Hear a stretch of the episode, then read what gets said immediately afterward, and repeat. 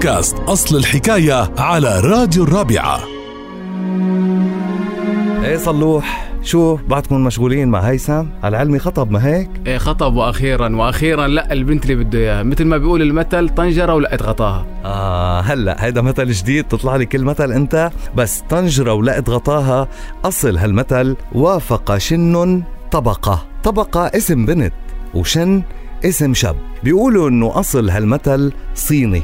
وبينضرب وقت اللي بيكون في شخصين في بيناتهم تشابه وتوافق كتير كبير. والقصة بتقول إنه أحد الحكماء اللي كان كل الناس يسألوه رأيه وياخدوا برأيه كان عم بفتش عن امرأة يتزوج فيها ولكن كان عم يطلب إنه طباع زوجته تتوافق معه من حيث الذكاء والحصافة والرأي وما لقى غايته بالمدينة اللي هو موجود فيها. فقرر إنه يبحث بالمدن القريبة منهم عسى أن يجد شريكة حياته. وبإحدى جولاته قابل رجل مسافر على الطريق فتصاحبوا لأنه رايحين على نفس الوجهة. وقت اللي قابل هالرجل بادروا بالكلام وقال له بحملك أو بتحملني؟ فضحك الرجل وقال له كل واحد منا راكب على رحلته فكيف عم تسألني هالسؤال؟ وبعد شوي مرت جنازة من قدامهم فسأل شن هالرجل وقال له اللي بداخل النعش حي أو ميت؟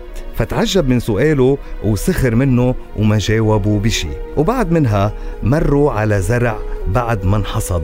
فسألوا شن للرجل أأكل هذا الزرع أم لا؟ كمان رجع الرجل ضحك عليه وقال له شو عم تحكي أنت؟ شو عم تخرف؟ وقت اللي وصلوا إلى المدينة أصر هالرجل اللي صاحب شن إنه يستضيفه عنده ثلاثة أيام. وهيدي الشغلة من أداب الضيافة. وقت اللي وصل هالرجل على البيت قابل بنته اللي كان اسمها طبقة. فسألها الرجل غريب سألني أسئلة غريبة عجيبة.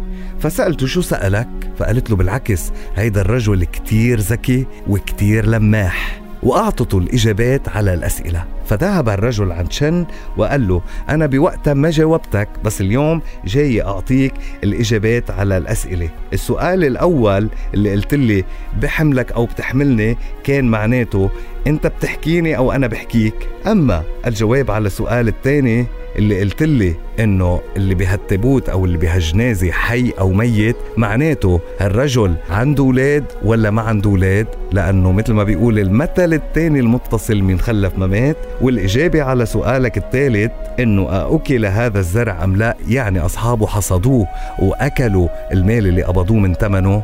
قال له ليش بوقتها ما جاوبتني على الأسئلة؟ قال له لأنه أنا ما كنت أعرف الإجابات وبنتي هي اللي جاوبت. قال له بنتك؟ قال له إيه؟ قال له بنتي طبقة. قال له طالما بنتك هي اللي عرفت الإجابات على هالأسئلة هي البنت اللي أنا عم فتش عليها. طلبها للزواج تزوجها ورجع إلى مدينته. وقت اللي رجع وعرفوا أنه أخيرا شن لقى زوجته المناسبة طلع المثل وقالوا وافق شن طبقة. هالمثل اللي تحور عنا بلهجتنا العامية وصار طنجرة ولقت غطاها. لتتعرفوا على مزيد من أصل حكايات الأمثال تابعونا على بودكاست الرابعة أصل الحكاية.